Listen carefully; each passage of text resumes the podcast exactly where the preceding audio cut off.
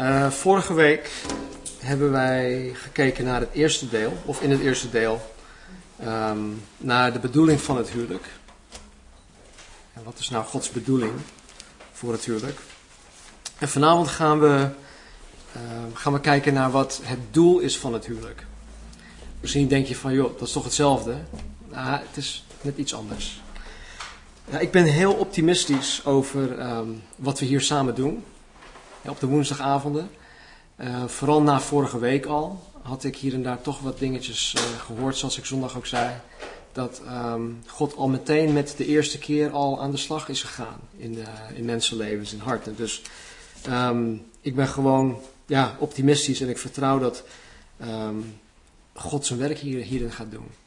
He, want ik weet zeker dat, um, dat Gods woord en Gods geest samen bij machten zijn om huwelijken te zegenen. En zijn doel voor ons huwelijk te realiseren. Kan God. Heeft hij in ons gedaan. Als ik terugkijk, ik, ik hoor nu, ik hoor dan verhalen, of ik mag mijn verhaal dan weer, weer vertellen bij, um, bij Erik bijvoorbeeld, uh, op maandagavond. En als we dan stilstaan bij uh, waar wij, Marnie en ik, als, als echtpaar vandaan zijn gekomen. En hoe ver we nu zijn gekomen, alleen maar door God. Door Gods woord, Gods geest en zijn liefde en zijn trouw. Yo, dan is het, dan, ik ben echt overtuigd dat God echt uh, wonderen kan doen. Dus um, daarom ben ik optimistisch. En daarom willen we vanavond en de komende vier woensdagen ook besteden aan, aan dit onderwerp. Nou, sommigen van ons um, zullen dingen voor het allereerst gaan ontdekken. Hè, wat Gods woord te vertellen heeft over het huwelijk. Uh, anderen zullen weer herinnerd worden aan hoe God het huwelijk ziet. Wat het geval ook is, God heeft voor een ieder iets.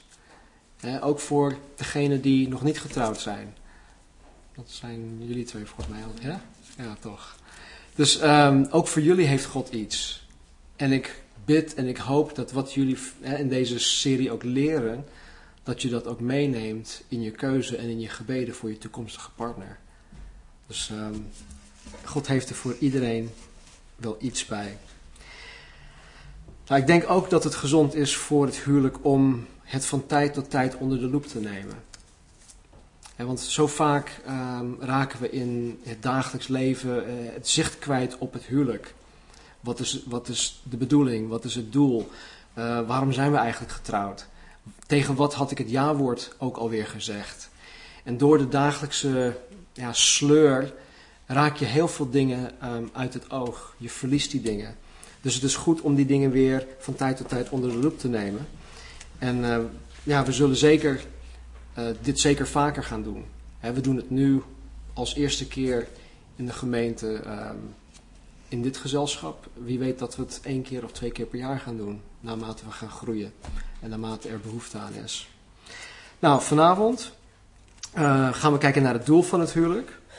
De komende vier weken zullen we kijken naar Uh, intimiteit, communicatie, het rol van de man, of de rol van de man, de rol van de vrouw, um, verschillen tussen man en vrouw, voorkomende valkuilen, belemmeringen voor het huwelijk. Um, vaak zijn um, externe factoren een, een gigantische belemmering. En dan hoef je niet eens zo ver te kijken. Soms kunnen onze kinderen, onze eigen kinderen, een belemmering vormen voor ons huwelijk. Dus Um, Ja, we moeten daar heel kritisch naar kijken.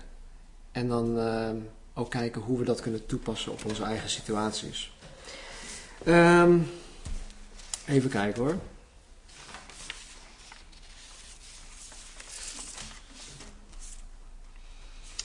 Ja, nou. Er wordt vandaag de dag, als jullie, uh, vooral als, als jullie in de zakenwereld zijn of niet eens gewoon in het bedrijfsleven werken, dan merk je dat er vandaag de dag heel veel gesproken wordt over het stellen van doelen. En zelfs op school. Uh, middelbare, uh, middelbare scholen, uh, beroepsonderwijs, uh, hoger beroep, uh, alles. Overal waar je, waar je komt, zeggen ze je moet doelen stellen, want als je dat niet doet, dan, ja, dan ben je een soort stuurloos iemand en je weet niet waar je naartoe gaat en je weet ook niet waar je zult belanden. Dus het stellen van doelen is heel belangrijk in het leven. En met het huwelijk is het ook zo. Als je geen doel hebt in je huwelijk, dan leef je samen onder één dak. Maar er is niets waarnaar je streeft samen als echtpaar. Als, ik, als wij geen doel hebben, Marnie en ik, in ons huwelijk, dan, dan leven we samen op de Vlierveld honderdtwintig. Ik doe mijn eigen ding, zij doet haar eigen ding. En uh, ja, het is wel goed zo. Maar dat is niet het doel. Er is een heel specifiek doel voor het huwelijk. En dat zullen we vanavond ook, ook gaan ontdekken. Echtparen die gaan trouwen, in de wereld, maar ook in de christelijke wereld, die stellen voor zichzelf ook, uh, bewust en onbewust, doelen voor hun eigen huwelijk. En sommige mensen zeggen van ja, ik, ik, uh, ik wil gaan trouwen om een gezin te stichten. Ik wil trouwen om samen veel geld te gaan verdienen. Of ik wil gaan trouwen om uh, samen een, een, een business te runnen met mijn partner. He, of uh, ja, samen gelukkig te zijn, ja, enzovoort, enzovoort. Noem maar op. Er zijn heel veel redenen waarom mensen gaan trouwen of, of wat ze als doel zien voor hun huwelijk. Maar vanavond gaan we kijken naar Gods doel. He, wat beoogt God voor het huwelijk? Waarnaar wil God de man en vrouw samen toe leiden? Hij heeft een doel voor het oog. En waar wil hij de man en, man en vrouw naartoe leiden? Nou, zoals we vorige week hebben gedaan, moeten we vanavond ook weer helemaal terug naar het begin, om deze vraag te kunnen beantwoorden. En dan gaan we terug naar Genesis hoofdstuk twee, vers um, drieëntwintig. Genesis twee, vers drieëntwintig. In vers drieëntwintig zei Adam, toen God de vrouw naar hem toebracht: Deze, deze vrouw is ditmaal been van mijn beenderen en vlees van mijn vlees. Deze zal manin genoemd worden, want uit de man is zij genomen. Adam, die de taak had om alle dieren te noem, benoemen, noemde haar niet zoals hij de dieren een naam had gegeven. He, vorige week hadden we het gezien. Hij noemde haar manin, na zichzelf. Hij gaf haar zijn eigen naam. Vervolgens noemde hij haar dan ja, been van mijn beenderen en vlees van mijn vlees. Het Hebreeuws woord voor been of beenderen kan ook leven betekenen. Met andere woorden, Adam kan ook gewoon gezegd hebben: leven vanuit mijn leven. En vlees van mijn vlees. He, want haar leven is uit zijn levend wezen genomen. En God heeft het zo, zo bedoeld. Nou, ik denk dat als je dit leest, klinkt het misschien, ja, vooral voor de vrouwen, Um, best wel poëtisch en misschien ook romantisch. Hè? Want als Rob tegen Carla zegt: oh, schat, been van mijn benen en vlees van mijn vlees. Hè, dan, uh, dan zie je Carla helemaal Uh, ja, leven van mijn leven. Ja. Of uh, spare rib, hè? Spare rib van me.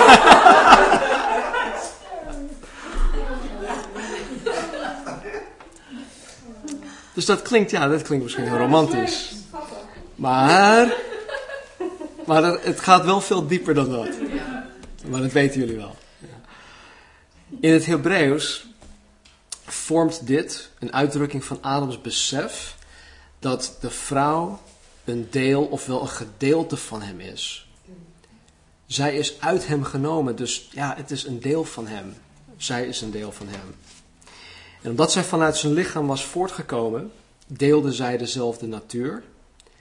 Zij deelde dezelfde um, um, D N A waarschijnlijk. Ze waren in principe dezelfde, ja, dezelfde wezen. Want zij kwam uit hem. Eva was Adams gelijke. En nadat God haar uit hem heeft uh, gemaakt, bracht God hun samen om door middel van het huwelijk hun leven met elkaar te delen. Dus hij nam haar uit hem en vervolgens bracht hij hen weer samen. En dat vind ik heel, heel bijzonder. Want hij, God kon, kon ja, net zo goed een man gemaakt hebben die zowel de mannelijke als de vrouwelijke kwaliteiten heeft. Dan zou het ook een eenheid zijn. Maar God heeft er juist voor gekozen, bewust, om een vrouw uit de man te halen met alle vrouwelijke eigenschappen en kwaliteiten en de man te laten zoals hij is en dan dat die samen komen om vervolgens een eenheid te gaan worden. Nou, het volgende vers, vers vierentwintig. Dat geeft ons inzicht tot Gods doel voor het huwelijk. Vers vierentwintig. Daarom, daarom zal een man zijn vader en zijn moeder verlaten en zich aan zijn vrouw hechten. En zij zullen tot één vlees zijn. Tot zover. Als je dit leest, hè, in, in vers drieëntwintig zegt Adam, been van mijn beenderen, vlees van mijn vlees. En dan vers vierentwintig, daarom zal een man zijn vader en zijn moeder verlaten. Nou, Adam heeft dit zelf niet uitgesproken. Eh, want Adam had geen flauw idee wat een vader of moeder was. Dus dat heeft Mozes, onder de inspiratie van de Heilige Geest, heeft dat vastgelegd voor ons. En ik ben blij dat hij het heeft vastgelegd, want wat hij hier zegt in vers vierentwintig, dat, um, ja, dat geeft ons het model, of de vorm, of de template, als ik het zo mag zeggen, voor alle huwelijken die daarna zou volgen. Wat hier in vers vierentwintig staat. Dus het geeft ons het doel waarop elk huwelijk zich hoort te richten. Ik zal het nog verder uitwerken. Wat, Gen- wat Genesis twee vierentwintig zegt, is zelfs zo belangrijk voor onze opvatting van, wat, van, van het huwelijk, dat zowel Jezus als Paulus dit vers, deze vers hebben geciteerd. Allebei. En even een, een, ja, een, een Bijbelinterpretatieprincipe uh, is dat als God iets één keer zegt, is het al belangrijk genoeg. Maar als hij het meerdere malen zegt, dan moeten we echt stilstaan van, joh, waarom, waarom legt hij de nadruk hierop? Waarom herhaalt God zich hierin? En dat, dat Mozes het heeft vastgelegd. Um, Jezus refereerde hieraan. Paulus ook weer. Hij verwees ook naar dit stuk. Dus dat is erg belangrijk. God wil, goed, God wil dat wij goed begrijpen dat het huwelijk een doel heeft. God wil dat wij goed begrijpen dat het, doel, het, het huwelijk een doel heeft. Want vorige week hadden, we het, hadden, we het, uh, hadden, we het, uh, hadden wij het over het probleem van eenzaamheid. Toch? Maar het probleem van eenzaamheid wordt niet opgelost door elkaar gezelschap te geven. Dat gaat zo ver en dan wordt het saai, lijkt mij. Door, of, of om, ja, om die, die leegte, die eenzaamheid echt te vullen, heb je meer nodig dan alleen gezelschap. En daarom wil God dat wij één vlees worden. Daarom wil God dat wij um, ja, een, een partnerschap, als het ware, als man en vrouw gaan bereiken. Dat we tot een partnership komen. En dan bedoel ik niet een geregistreerd partnerschap zoals, het in de, hè, zoals de wetgeving het hier toelaat, maar gewoon een partnership, man en vrouw samen als één, als één geheel. Nou, datgene dat bereikt hoort te worden, is eenheid. Dat moeten wij bereiken. Dat is ons doel. Nou, er is een regel die wij gebruiken om de Bijbel um, op de juiste manier te interpreteren. En dat heet, de regel, of deze regel in ieder geval, heet de regel van de eerste vermelding. Deze regel houdt in dat waar iets voor het eerst in de Bijbel voorkomt, het bepalend zal zijn voor alle toekomstige verschijningen van dat onderwerp. Dus de, de regel van de eerste vermelding. Waar het voor het eerst in de Bijbel voorkomt, zal bepalen wat het later ook zal betekenen als het ergens anders verschijnt. Dus als je iets tegenkomt in de Bijbel, een principe of een, een, ja, iets, een woord misschien, en je leest dat en je begrijpt het niet, dan is het goed om terug te gaan naar de eerste, allereerste vermelding van, van dat woord of die principe, om de, de, de, de basis, de kern van die betekenis te, te kunnen begrijpen. Nou, dat, dat, um, dat geldt niet voor alles, maar met veel dingen geldt dat wel. En in dit geval geldt het, het geldt hier wel. He, dus de, de regel van de eerste vermelding. Dus wat hier in, in Genesis twee vierentwintig voorgeschreven wordt, hè, voor het huwelijk, zal gelden voor alle huwelijken die daarna tot stand zullen gaan komen. Dus ook onze huwelijken. zesduizend jaar later. Nou, dit is dan ook de reden dat Jezus en Paulus hiernaar verwezen. En dat is weer zo'n, zo'n, ja, dat is dan weer iets dat, dat zij door hadden, Jezus en Paulus, dat het zo belangrijk is dat je weer terug naar het begin moet gaan. Want de regel van de eerste vermelding is, geldt hiervoor. En dat, uh, ja, dat hadden ze blijkbaar door. Ik weet niet of ze dat überhaupt wisten hoor, van de regel van de eerste vermelding. Maar goed, dat, uh, dat, dat doet er niet toe. Dus daarom zal een man zijn vader en zijn moeder verlaten en, ze, zij, en zich aan zijn vrouw hechten. En ze zullen tot één vlees zijn. Nou, volgens dit schriftgedeelte is het doel van het huwelijk eenheid. Zij zullen tot één vlees zijn. Nou, dat klinkt misschien heel raar in de oren, maar dat komt, daar kom ik straks nog op terug. Het, uh, het, zal, het zal duidelijk worden. Het tot één vlees zijn in, in, dit ver, in deze vers is eigenlijk beter vertaald. Zij zullen tot één vlees worden. Ik heb het opgezocht in alle Nederlandse vertalingen. Er staat overal zijn. En ze zullen één vlees zijn. Het Hebreeuws woord betekent zijn. Betekent ook worden. Dat het een proces is. En een aantal Engelse vertalingen, onder andere King James, New King James en uh, N A S B en zo, die hebben dan hebben het vertaald als ze zullen tot één vlees worden. Nou, daar ga ik vanavond ook vanuit. Want ik geloof niet dat je tot één vlees wordt, of dat je dat bent op het moment dat je het ja-woord tegen elkaar zegt. Hè, het is, het is een, prope- een proces. Ze zullen één worden. Het begint wel op de bruiloft. Hè, want op het moment dat je voor Gods aangezicht het ja-woord aan elkaar geeft, dan begint dat proces. Maar het blijft doorgaan in de dagen, in de weken, in de maanden, in de jaren, lang na de bruiloft. Marnie en ik zijn volgend jaar vijfentwintig jaar getrouwd. Nou, het heeft vijfentwintig jaar geduurd om tot dit punt te komen, waar we nu zijn. En mensen die ons nu pas leren kennen, die denken van, oh joh, jullie, waren, jullie zijn altijd zo geweest. Nee. Bert en Thea kunnen jullie verhalen vertellen over ons. Liever niet. Ja, liever niet. Ik kan ook, ik kan, ik kan ook het een en ander over hen vertellen. Ja, ja. Maar God heeft dat ten strengste verboden. Ja, ja. ja. We moeten vooruitkijken. Nee, maar het is dus een proces. En het huwelijk is een proces van het worden. Wij worden iets, wij worden één. En het doel van het proces is eenheid. Ja? Ja. Het huwelijk is een proces van het worden en het doel van het proces is eenheid. Nou, ik denk dat de meeste mensen die dit lezen uh, denken dat het één vlees worden zuiver te maken heeft met uh, de seksuele vereniging tussen man en vrouw.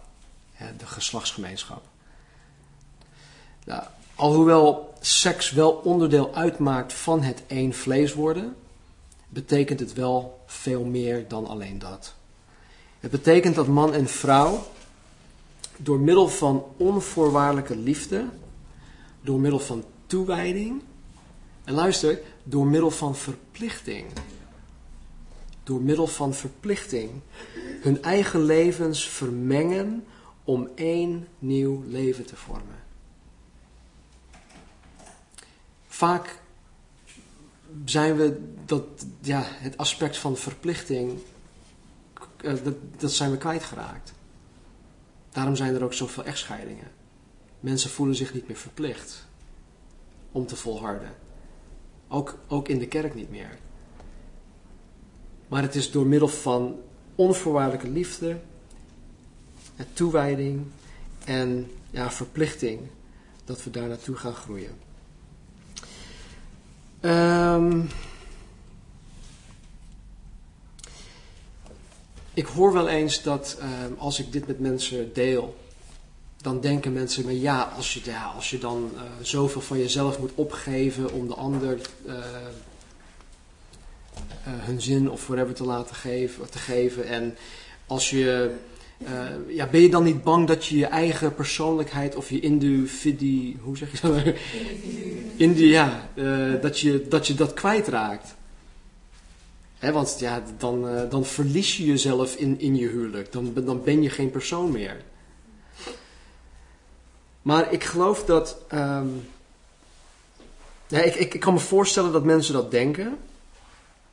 Maar ik geloof niet dat mensen hierdoor... Um, um,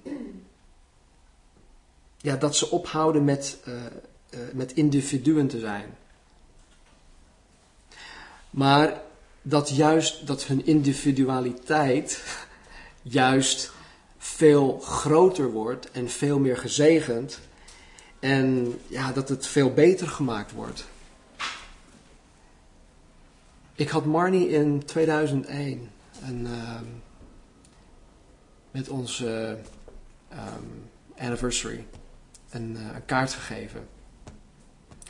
En ja, het was geen toepasselijke uh, anniversary kaart. Het was een kaart met een kroon erop. En Marnie dacht... Uh... Deze? Oh, ja. Ja, die. Um, en ja, toen ze het kreeg, ik, ik zag, ze, ze maakte hem open en ze keek van... Oh, oké, okay, nice, thank you. The anniversary card. It's anniversary card. Maar ik, ik had die kaart heel bewust uitgekozen... Omdat ik zei tegen haar, zei, Marnie, you are the crown upon my head. Zij is de kroon op mijn hoofd. En ik als individu word door Marnie, doordat zij in mijn leven is, word ik als individu veel beter, veel mooier, veel uh, ja, groter. En... Ja, d- zo werkt dat in het huwelijk, zoals God het voorschrijft. Dus ik verlies mijn individualiteit niet. Mijn individualiteit wordt er alleen maar beter door. Ja, ik word door Marnie gecomplementeerd. En andersom. En andersom ook. Dus, het huwelijk, zoals God het bedoeld heeft, wordt... Ja, het wordt eigenlijk een één nieuw leven. Twee aparte levens worden één nieuw leven. En het is iets dat waarde toevoegt aan beide partijen. Beide partijen worden daar beter van. Nou, het woord vlees in vers vierentwintig wordt hier in, in dit vers, maar ook in andere schriftgedeelten gebruikt om niet alleen het fysieke lichaam te omschrijven, maar de gehele mens. Dus je hele wezen. In Genesis zes twaalf staat... Toen zag, oh, toen zag God de aarde. En zie, de aarde was verdorven. Want alle schepselen, ofwel alle vlees... hadden een verdorven levenswandel op de aarde. In Genesis negen elf zegt God... Ik sluit mijn verbond met u... dat alle schepselen of dat alle vlees niet meer door het water van de vloed zullen worden uitgeroeid en dat er geen vloed meer zal zijn om de aarde te verwoesten. Nou, in deze verse en in vele andere betekent het woord vlees niet alleen het lichaam van de mens, maar hun hele wezen. Dus hij heeft het niet alleen om hun lichamen. Dus toen God zei dat het doel van het huwelijk is om één vlees te worden... bedoelde God dat het hele wezen van de man en vrouw vermengd zou worden om die nieuwe eenheid te gaan vormen. Dus het is niet alleen geslachtsgemeenschap, zoals we dat op andere plekken lezen, dat ons een eenheid maakt. Mijn hele wezen gaat in Marnie op. Haar hele wezen gaat in mij op. Wij vormen daardoor een nieuwe eenheid. Nou, we kennen allemaal wel één dimensie van die eenheid in het huwelijk. Stan en Marnie, Rob en Carla, Bert en Thea, Rik en Vasili, Marcel en Gerry, Cobus en Ellen en Stanley en Caroline. We zeggen dat als Stan en Marnie. Als ik aan een huwelijk denk, aan Riks huwelijk of Robs huwelijk, dan denk ik niet aan, oh ja, het is Robs huwelijk. Nee, in één gedachte, in één, in één ja, zin, in één woord, het is, het is eigenlijk één woord. Rob en Carla. Dus we kennen één dimensie eigenlijk al in ons denken en in, in, ons, in, in hoe, wij, ja, hoe we elkaar zien, kennen we die, die, dat, die, die dimensie al van, van het één zijn. Want we zien elkaar ook, ook als één. Ik zie jullie niet los van elkaar. Het is altijd, ja, Rob en Carla. Of Bert en Thea. Dat, dat is gewoon zo. En ik hoor ook vaak, hoor, hoor ik hier en daar, ja, Stan en Marnie. He, of uh, we, gaan, uh, we gaan naar Stan en Marnie toe. Het is niet van, joh, we gaan naar Stan toe. Of we gaan naar Marnie toe. We gaan naar Stan en Marnie. En zo hoort het ook te zijn. He, want in het huwelijk vormen twee individuen één eenheid. Nou, wat God hier in Genesis twee vierentwintig zegt, is zowel een realiteit als een intentie. God heeft er ook een bedoeling bij. Hij, er, er, hij is intentional. Um, hij doet het met opzet, ja.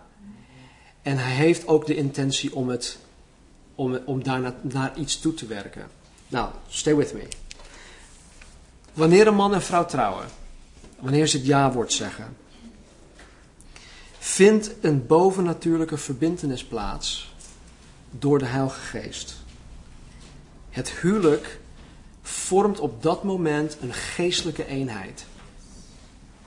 Net als op het moment dat wij tot wedergeboorte komen, gebeurt er in de geestelijke onzichtbare wereld iets dat wij niet kunnen zien, maar wij zijn verzegeld door de Heilige Geest en onze positie is boven met Jezus Christus. God ziet mij dan al niet alleen als rechtvaardigd, maar God ziet mij ook als verheerlijkt, volgens Romeinen. God ziet mij als verheerlijkt. Nou, ik zie uit naar dat moment, wanneer ik verheerlijkt word. Dus er gebeurt iets in, in, in, in de geestwereld dat, ja, dat, dat, dat we niet kunnen, kunnen het, het is ontastbaar. Maar wij vormen dan al op dat moment al een geestelijke eenheid. Um, even hoor, ik ben mijn plaats kwijt. Ja. Nou, deze geestelijke eenheid, die reeds een realiteit is, is geworden op het moment dat we ja zeiden tegen elkaar, dat komt vervolgens tot uiting in onze ervaringen die wij als man en vrouw samen beleven.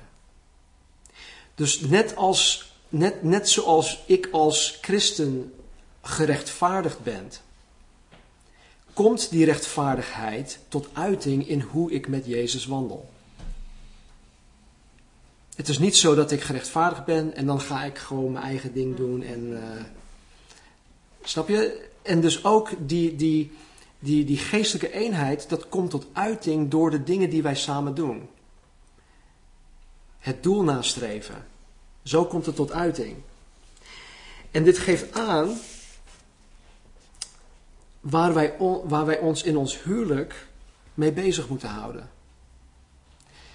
Dus waar wij naartoe willen gaan, wij zijn een geestelijke eenheid.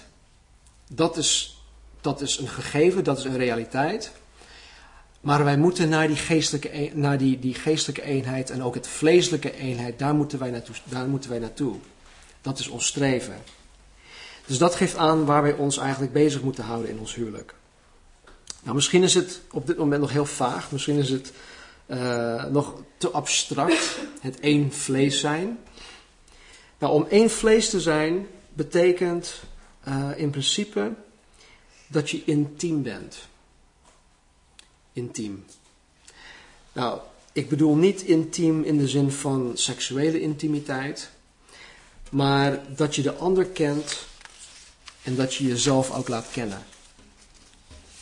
En dat is voor sommige mensen niet zo makkelijk. Ik denk dat vele huwelijken worstelen met intimiteit. En nogmaals, niet seksuele intimiteit. Ook, dat, ook daar zal het zijn uitwerking in krijgen, hè, dat je worstelt met intimiteit. Maar de echte intimiteit zoals, zoals God dat wil, dat je jezelf laat kennen en dat je de anderen ook zal gaan kennen. En niet, niet oppervlakkig. Hè, op de eerste date als je met iemand uitgaat, dan heb je het over je werk, over dingen. Oh, spannend. Oh, die, die, die sport veel. Oh, wat gaaf. Oh, die, oh, die houdt van uh, Dolce en Gabbana. Oh, wat ruikt die lekker. Of noem maar op. Uh, allerlei oppervlakkige dingen. En dan word je, oh, dan word je gecharmeerd daardoor. Zowel mannen als vrouwen. En dan ga je elkaar beter leren kennen. En dan, ja, wordt het soms misschien minder leuk. Want dan ga je ook de, de fouten kanten kennen van die persoon. Maar dat is, dat is en dat blijft allemaal heel oppervlakkig. Van Dalen definieert het woord intiem als dit: het meest naar binnen gelegen, het diepst, het innigst, diep in iemands binnenste gelegen. Dat zegt Van Dalen. Dus het één vlees zijn betekent dat ieder de meest naar binnen gelegen, het diepst, het innigst, het diep in iemands binnenste gelegen kent en ook zo gekend wordt door de ander. Dat is eng. Om elkaar zo goed en zo diep te kennen. Of het kan eng zijn, laat ik het even anders stellen.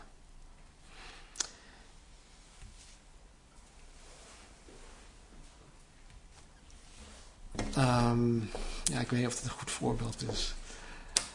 Um, ik, hoorde, ik hoorde ooit um, een, uh, een associate pastor die ik ken in de States zeggen. Die, uh, die was misschien een jaar of drie, vier, vijf getrouwd. En die zei, uh, die was ervan overtuigd dat een man nooit zijn vrouw Op, uh, op de pot hoort te zien.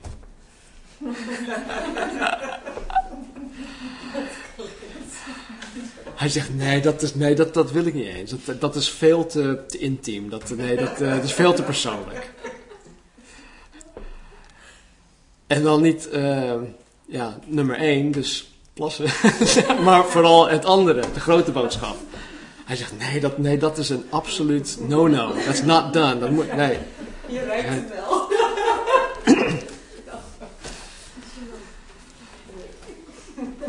Je, je hoeft het niet te beantwoorden, maar hoe goed kennen jullie elkaar?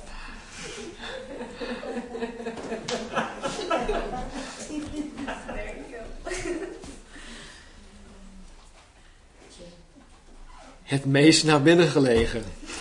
Het diepst, het innigst. Diep in iemands binnenste gelegen. Dus één vlees zijn is elkaar zo goed en zo diep kennen. Dat is intimiteit. En dat is de intimiteit waar wij naar horen te streven. Nee, dat je, ja, nou, dat, daar eindig ik mee zo meteen. Want dat is het volgende vers ook. Dus de essentie van het één vlees worden is het proces waarin de man en de vrouw elkaar voortdurend He, voortdurend beter en steeds dieper leren kennen. Dat is één vlees worden. En dit is ook de reden waarom vers vijfentwintig hier staat. Daar eindigen we mee. En zij waren beiden naakt, Adam en zijn vrouw, maar zij schaamden zich niet. Ze waren beiden naakt, Adam en zijn vrouw, maar ze schaamden zich niet. Nou, dit laat ons de, niet alleen de intimiteit hè, van de eenheid zien, maar ook de intensiteit waarmee ze met elkaar omgingen. Het, het, het maakte niet uit. Ze hadden niks voor elkaar te verbergen. En dit is ook wat God voor, uh, voor het huwelijk voor ogen heeft. Hier in Genesis twee vers vijfentwintig is het volmaakt. Het was nog voor de zondeval. Dus hier krijgen wij dus een beeld van hoe het hoort te zijn. Het is volmaakt. Er is absoluut geen terughoudendheid. Nog in de man, nog in de vrouw. En zij verbergen hier niets van elkaar. Ze waren allebei naakt. En het was niet zoiets van... Hè, pas later kwam dat. En dan staat er... In eind, in eind van hoofdstuk één... En God zag dat het zeer goed was. Nou, ik laat het vanavond hierbij. Volgende week gaan we verder met het uh, proces van het één vlees worden. En we zullen vooral voort, voortborduren op uh, intimiteit. De rol die communicatie hierin speelt. En hoe je hoort te communiceren met elkaar. Want ik zal Marnie nooit leren kennen en zij mij ook niet, als wij niet communiceren. En communiceren is niet alleen informatie overdragen. Hè, ik zeg iets tegen haar. Jij communiceert toch? Nee, voor communicatie is vooral luisteren naar elkaar. Dus volgende week wordt het een stuk uh, meer, ja, het wordt veel meer praktisch. Um, Ik zal altijd terugkomen op één, de bedoeling van het huwelijk. En dit, twee, het doel van het huwelijk. Want dat is dan de basis waarop we zullen gaan bouwen. En um, ja, zoals ik, zoals ik al zei, communicatie, um, intimiteit, elkaar beter leren kennen. Hoe... Misschien kunnen we daar ook uh, ja, wat, wat handen en voeten aan geven. Zeg ik dat goed? Ja. Hoe je dat uh, in de praktijk uh, ja, uit kan voeren. Want daar hebben we allebei, allemaal hulp bij nodig. Zo, laten we bidden. Vader, dank u wel. Dank u wel dat u naar het eerste echtpaar keek, Vader. En dat u zei dat het zeer goed was. Heer, u verlangt ernaar om... De huwelijken, Heer, die u tot stand heeft gebracht, Heer. Ook de huwelijken hier in deze kamer. Heer, dat we volgens uw blauwdruk, Vader, onze huwelijken bouwen. En Heer, waar het misschien in de afgelopen jaren uit onwetendheid of om welke reden dan ook, Heer, het, het niet is gegaan zoals het hoort. Heer, dat u deze dingen zal herstellen. Vader, u bent bij machten. En Heere, u bent meer dan welwillend om ons te helpen in onze huwelijken. Zo Vader, waar herstel nodig is, Heer, breng herstel. Waar bemoediging nodig is, Vader, breng bemoediging. Heer, waar geloof nodig is, geef ons geloof. Vervul ons, Vader, met uw geest. En help ons, Heere, om, ja, om de bedoeling van het huwelijk, Heere, te volbrengen. En help ons, help ons vooral, Vader, om het doel na te streven om één vlees te worden. Eén nieuwe eenheid, zoals u dat wil. Vader, ik dank u. Ik dank u voor een ieder die... Um, Ja, die zichzelf aan u heeft overgegeven, Heere, om u uw wil te laten gaan of doen in hun als individu en ook in hun huwelijke Vader. Kom in ieder van ons tegemoet. We hebben u nodig. In Jezus' naam. Amen. Amen.